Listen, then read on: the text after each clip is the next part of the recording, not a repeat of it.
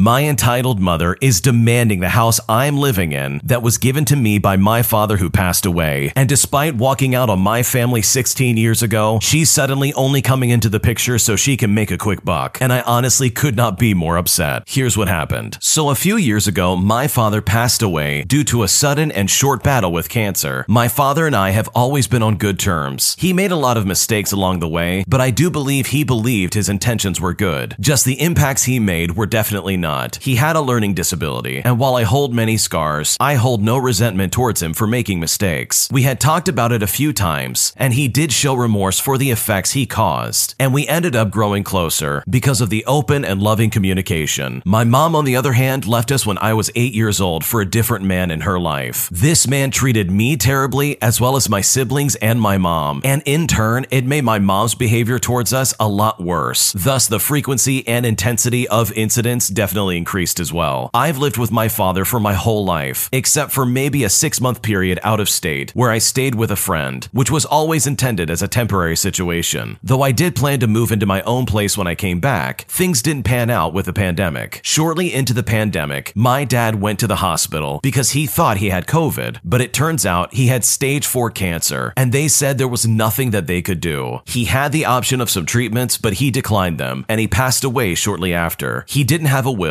but it was always his intention, according to his family, that the house would be given to me. One of my siblings is a STEM major in college, and the other married into a wealthy family, and I'm the youngest. So his intentions were to ensure that each of his children were taken care of after his passing. I've taken care of the house for three years and some months now. I've handled every bill. I've even gotten a roommate who is now a loving member of my family, as well as a partner who has moved in and has been helping me renovate the house. We've been making a home for our family in the home my father wanted me to do so in. It makes me cry often at how much I wish he could see the progress on the house and how much progress I've tried to make personally in growth. Fast forward to last month, and my mom is asking me for the mortgage account details all of a sudden. I was already sketched out as to why she would be asking for that, given that she lives across the country and only calls me really to complain about her sister when she's drunk and to berate me for being a lesbian. I called her and I asked her why she wanted the info, and she asked actually said to me that it was to prepare for when she comes back to the state and refinances the home. I stood there with my jaw dropped and I didn't even know what to say. Three years of running this house that my dad left me, building a home for my family, and now my entitled mother was trying to say that the house is hers whenever she cares to come around and try and claim it. I've done some digging, and it turns out when they got divorced, my dad removed her from the loan, but never removed her from the deed. So once he passed, the county transferred ownership of the deed to her automatically, instead of into the estate like the rest of his assets. I know this is the standard procedure from what I can tell, but given the context of our family, she has no rightful claim to the house, I feel, only a legal loophole claim. My father was gravely emotionally wounded by my mother years ago, all because of the abuse that we endured, only for everything to come together with her cheating on him. He would not want her to have his home, but without a will and him gone, there's no one who can truly verify Verify that, aside from getting statements from his family in civil court. I don't know why he never took her off the deed, whether it was a poor strategic decision in case he passed before our adulthood, or if it was a lapse in his memory. I should also specify she has a home already, but specifically, she wants this house. She and my dad bought the home in two thousand three, and she left in two thousand six, and has lived elsewhere ever since. She yelled at me saying she put so much work into this house, with her trying to claim some kind of ownership ownership over it, despite the fact that she's never been there. She lived there for three years, all while cheating on my father, and has been gone for sixteen years, but still believes she has a rightful claim to the house. Obviously, I'm already in the process of getting legal help. However, I just need to vent about this. It's been making me lose sleep, it's giving me panic attacks, and it's making me emotionally unstable. I went the way of finding my own family and being family-oriented in the context as a result of my childhood abuse, so I take it as a very serious responsibility and the purpose of life to protect and care for my family, and my abuser is now coming back to try and rip the home we've built up away from us. This house is the living image of my father. He worked countless hours in unimaginable labor to ensure this was our family home. I've always, since becoming an adult, had a large distance between me and my mother due to the things she's done, and I maintain contact mostly as a fear of what she could do if I went no contact. But if she goes through with this and tries to take this home. Whether she succeeds or not, I will never forgive her for trying to destroy my family's home. Again, maybe I'm the one being entitled here, and my drive to protect my family and myself from her is overpowering my ability to think rationally. It's so hard to get ten words into thinking about this without being overwhelmed, and I honestly don't know what to do. I think that we can all agree that the entitled mother in this story is an absolute piece of garbage. She cheated on her husband and was abusive to her family for several years, and then walks out on everybody's life for sixteen years. I mean, how tragic is that? And now, out of nowhere, now that the dad has passed away, she wants to come in and claim this house, which is absolutely so low. I really feel so terrible for the original poster in this story. They've obviously found their own family, and they have worked hard to build up the house that they were given. And honestly, in your legal pursuit, I really hope you come out on top, because you've clearly shown that you care for this house, and that this lady literally only came in to probably just make a quick buck and then leave once again. Like, she has no interest in this home or anything like it. But you, on the other hand, absolutely do have an interest in this home. You want to build this up and keep your father's memory alive, and I honestly don't blame you for that. So hopefully all of this works out in your favor, because from the sounds of it, your entitled mother really does suck, and she absolutely, in my opinion, does not deserve this house. My ex-wife, after leaving me for three years, wants to come back into my life and help raise the three kids that she walked out on, all of a sudden, out of nowhere, and I honestly don't know what to do. So for a bit of background, I'm a forty-year-old male, and I met my ex-wife, who's thirty-nine, in college when I was nineteen. We dated for eight years, engaged for two, and were married for eight. Before marriage, we had both agreed for not wanting any biological children, or children really in general. After we got married, we were still in agreement that children were not in our future plans. I even had a vasectomy to make sure that didn't happen. We were adamant on not having children. We wanted to live together, just the two of us. Everyone on both sides of our family knew of our decision, and though some of them insisted, later they didn't care as much anymore. So for eight years, we were happy. Well, as happy as a married couple can be. Our communication was great. I mean, I believe that she was my soulmate. We were together a total of eighteen years. I knew her like the back of my hand. I loved her with all my heart and soul. Then comes twenty nineteen. My sister and her husband unfortunately passed away in an accident, leaving behind three young children, aged seven, five, and ten months. It came down to a situation of who would take care of these kids. My brother-in-law had two sisters, but they had multiple kids of their own, so it didn't seem feasible. As for his parents, unfortunately, they were already deceased. That left my side of the family. My parents could have taken the children, but they are on the older spectrum and well beyond their child-caring days. So that left me, the only sibling. And of course, the other option was foster care. And you have to understand that there was no way in the world I was going to let that happen. So I took the kids. Now, their parents had been responsible financially, so taking the kids isn't much of a financial burden. Their college funds have been somewhat taken care of. So really, I just need to focus on their upbringing and providing for them. Before taking the kids, I spoke with the wife. I laid out the options and why they weren't feasible and why I needed to take them in. My wife agreed that foster care wasn't an option when I was in a position to take care of them myself. However, she also said that she couldn't stay married to me once I took these kids in. This came as a shock and a surprise. There is a reason why my ex-wife doesn't want children. However, I don't feel that it's my place to divulge that information, so I won't. But to say the least, I understood and I accepted. But given the situation, I was hoping that she would at least understand. I even suggested therapy to get over this hurdle, but she declined. She said that she had therapy in the past growing up, and that is actually how she reached the conclusion that she doesn't want kids. So therapy was off the table. My wife left, and we ultimately got a divorce. We parted on amicable terms. The kids came to stay with me and have stayed with me for the past three years. In those years, I had to put my heart back together again. I had to be a father. Things weren't easy, but we're in a good place now. Fast forward to twenty twenty-two, and my ex-wife invited me out for coffee and asked if we might try again. Once again, I was in complete shock, and I could not believe what I was hearing. When we finally did meet up, I asked her, what changed? Why now suddenly, after all this time? She explained that she regretted the divorce, and she has regretted it for the past three years. She even went to therapy like I suggested, and she now wants to try and make this work again. Now, due to my profession and my new role as a father, I didn't have time to meet anyone. Honestly, I just couldn't. I wasn't ready to move on, but I was stunned and hurt, and the resentment from the past three years just came at me all at once. I wanted to laugh, to cry, to scream, but I just sat there. In truth, I can't say she completely abandoned me in the past three years. She would call every odd month, short conversations just to ask how I was doing, as well as how the kids were doing. She even bought them Christmas presents and would sometimes talk to them on the phone, just shorter conversations, basically encouraging them not to give me too much trouble and that they should be good kids. The kids are familiar with her, but she hasn't exactly been a constant in their life. With her coming back and asking for another go, I don't know what to do. Do I still love her? Yes, absolutely. I'm still angry with her for leaving, and I still don't know if I want her in mine and the kids' lives. She's amazing, the best human I've ever met, but she hurt me deeply. She left when I wish she would hold on just a little tighter. I want her back, but is it the right thing to do? I'm a father now. I can't just think about myself. Do we just start over by getting back into dating? I mean, she might not like this new version of me. I have changed. I'm different now. I'm a father, and my priority is my niece and nephews. I'm so confused. I haven't been sleeping well. I wish that she wasn't such a decent human being so I could at least hate her. I wish we didn't divorce so amicably so that this could at least be an easier decision. I just wish she went to therapy sooner and that she had not left in the first place. What should I do?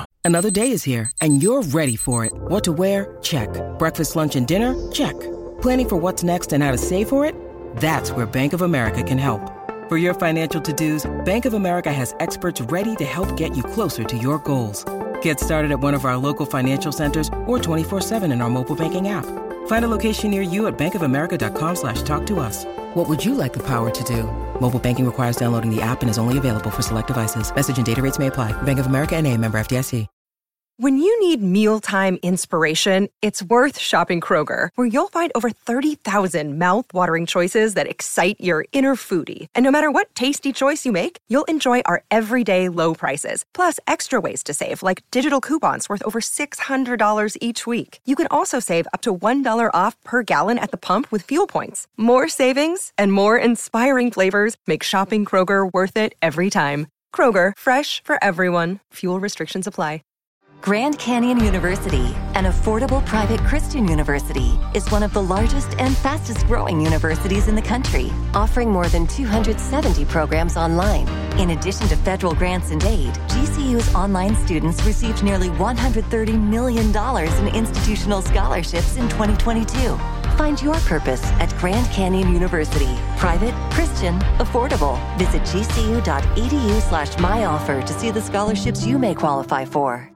This is a messy situation because literally she walked out on you in one of the most distinctly impactful moments of anybody's lives. Like, these three kids were on the verge of going into foster care, and this guy was just doing the right thing to try and bring him in and say, hey, let's try and figure this out. And instead of being an adult and jumping on board, she just ditches him and says, okay, I gotta go. I mean, personally, that's just insulting. And now, after three years and you're finally settled into this role of being a dad, she suddenly wants to come back into your life Life and start dating and be involved again? I mean, what happened to her hating kids and not wanting kids at all? It's just incredibly unfair to you, as well as those three kids who very easily could have had a female figure in their life that they could at least call mom. But this lady decided she didn't want any part of that. But it's also especially tricky because you know her and you do love her, and you guys separated on good terms. It's not like you left and one of you hated the other person. These three kids need stability in their life, and unless she's willing to step up to the plate and be involved in these three kids' lives, I would personally be very uncomfortable with bringing her into the mix. My long-distance boyfriend lied to me for a year and a half about his living situation, and now I think I'm losing feelings for him. I met my boyfriend through similar interests online. We have been together for long distance over a year and a half. A month ago, I moved halfway across the world to be with him. I was so sure about it. I left my friends and my family back home, all of them, and it honestly seemed like the timing was great. When we first started talking, he seemed like a perfect friend, and down the road, we developed feelings for one another. We spent hours and hours together every day on video calls. We met in person and spent two weeks together. I have always been super honest and open with him because I have been hurt so badly in the past. I told him all about it and how my greatest value lies in exactly that, being open and honest, as well as communicating and not playing mind games, not reading between the lines or anything like that. That was my main thing thing I was looking for, and I was very clear about it always, and I have always given him just that. The first week after I moved here was pretty terrible. It was stressful and sad, and I felt strangely horrible, like I sensed that something wasn't right. So after a week, we visited his parents, and I found out he has been lying about living alone for the entire time I've known him, and made up so many stories just to keep it a secret. He told me he lived in an apartment, was paying rent, and had some roommates, but he made all of them up. He made up one in particular, told me about his nationality and how annoying he was. He lied about visiting his parents every once in a while. He made up that they lived just about fifteen minutes away from him. He always muted the call whenever one of his roommates wanted to talk to him. He didn't even tell me about how his parents wanted him to be with someone else, and so on and so on. So many little lies over a year and a half just to hide the fact that he was actually living at home with his parents. And the worst thing is, is that he didn't tell me about it, and I don't think he would if I didn't recognize his parents' place on my own. In fact, during our long-distance relationship, he never wanted to show me the apartment he lived in because he was so embarrassed that his roommates might see him. He told me how he was embarrassed, and even his friends didn't know about it. But now, I found out all of his friends knew, and I was the only one he lied to, so that was another lie right there. So now I'm questioning everything I have ever known about him, because if he kept this a secret and lied about it since the beginning, I don't know if there's anything else he might have lied about as well. The crazy thing is, I wouldn't even care about him living at home in the first place. It's the lying that got to me so badly. I'm confused and I'm hurt. It feels like he trapped me here in a way, pretended to be an open book about everything so I would finally get here. It feels like I've lost the version of myself that loved him. He still is a great friend, but I can't feel anything more than that. I feel distant and cold towards him. He was the only familiar thing in this new country, but now even he doesn't feel familiar anymore. Am I the bad person for slowly losing feelings and trust in him? Because that's how I'm starting to feel, and I feel so guilty because of that. But I just can't force feelings no matter how much I want to. Is this year and a half long lie a big thing for me to be concerned about? Am I crazy for losing feelings? And please be understanding. I have punished myself enough for being too naive and for going to this too soon and not with enough caution. What should I do? It took me to the end of that story to realize that she moved countries for this guy, just to find out the hard way that he has been completely lying to her. And this isn't some small lie. He quite literally made people up that he lived with just to cover up the fact that he lives with his parents. Which, by the way, fun fact, that's not that unusual and it's not that big of a deal. There are lots of people who are in their twenties that live with their parents. And as long as you're doing your part in providing for yourself and paying bills and stuff like that, I really don't see any problem with that. So when it comes to this guy and the fact that he lied for so long about this situation he's in is really a big red flag in my opinion. And I think the original poster already knows this, but moving to another country for some guy just to be with them after only a year and a half is such a crazy thing to do all of a sudden. I mean, they said it themselves, but I really have to say that they really should have thought through this a little bit better. But with that in mind, you are not a bad person for this situation. Your boyfriend lied to you, and I can completely understand where you're coming from, where you feel like he kind of tricked you into this situation. So hopefully it's easy enough to get back home if that's what you decide to do, because having your boyfriend lie to you for over a year and a half is not something I would take lightly, because that's a huge breach of my trust, and I personally would really be reconsidering all of my circumstances if I was in your shoes. Today I messed up by getting assigned in a group project with a class member who is constantly sending me memes, and now my professor has some questions, and I'm not sure what to do. So basically, I am in a business class, and our midterm group project had randomly assigned groups. This is important for context because of the garbage that happened to me because of that. So I was assigned to a fellow classmate by the name of James. That's not his real name. I've never talked to James and basically knew nothing about him. Everything was going fine with our project, and he surprisingly is pretty good at getting stuff done. But basically, we met in the library after class to finish up our project last Tuesday. He started talking about random stuff that I frankly do not care about. Stuff like politics, religion, the N F L. One of these things was about how our professor was someone who we couldn't trust, and I should have known some garbage was about to come up when he sent me a picture of Pepe the Frog, a popular meme. I was so confused, but basically, he went into this story about how our professor and this girl in the front row might be spending some quality time together or something along those lines. His reasoning was because she answers a lot of his questions in class, and according to him, she seems like the type that would do that, which is honestly ridiculous. I think and I want to believe that he was kind of joking, but I really don't think that what he was saying was okay. Anyways, after that conversation, I just brushed off this crazy dude's comments and just finished up with my work. I go to our class on Thursday, and this kid keeps sending me memes all class. I had our group D Ms open on my laptop, and I'm one hundred percent sure this professor saw one of the memes, and basically one of these memes popped up on my computer screen in the middle of class, and I'm pretty sure I just ruined my reputation. And the meme basically described how the professor was going to fail everybody except for the girl that he was supposedly spending quality time with, which again is completely ridiculous. And worst of all, I know for a fact the professor saw it, because this professor sent me an email after class saying he wants to meet me in his office to discuss some of the messages that he saw on my laptop when he passed by me, and one of those messages was one of the memes that basically made fun of him. And at this point, I'm freaking out because I don't know what I'm going to say to my professor. I'm also worried because this is worth thirty-five percent of our grade, and it would really suck if all of that hard work we're putting into this assignment gets taken away from me by some edgy troll that I'm being forced to team up with for this project. I'm pretty sure I'm just gonna rat this moron out so I can hopefully be fine and preserve my grade. But this is why I honestly do not like group projects, and I just hope that I don't fail this one. This situation absolutely sucks, because your group project member is basically some edgelord who really needs to get off four chan once in a while. I'll spare you the details, but the one meme that this guy sent about this professor is pretty unkind, and it definitely has some negative stereotypes associated with it, and that's all I'll say about that. So in my opinion, I think self-preservation really should be your main goal, so I completely agree with your approach. I don't think there's anything wrong with spilling the beans to your professor and say, hey, my class member is sending me really weird messages, and this is stuff that he just so happened to send to me, and you can prove it with receipts and everything associated with when and how he sent it. I think just remember going into this meeting that you did not do anything wrong. You did not consent to have these weird messages sent your way, and I think that if you just explain yourself to your professor, you can hopefully come out of this without your grade being affected by this weirdo. So hopefully this can work out for you, because group projects in and of themselves suck enough as it is, and it would really be terrible to have one of your group members drag you down and ruin your grade. Thanks for watching. When you subscribe, make sure to hit the bell to turn on notifications. To finish listening to all the stories, use the playlist at the top of the description, and the next time you live stream, use the Cream of the Crop music. Search Cream of the Stream on Spotify or whatever platform you use for copyright-free music to use for your next stream.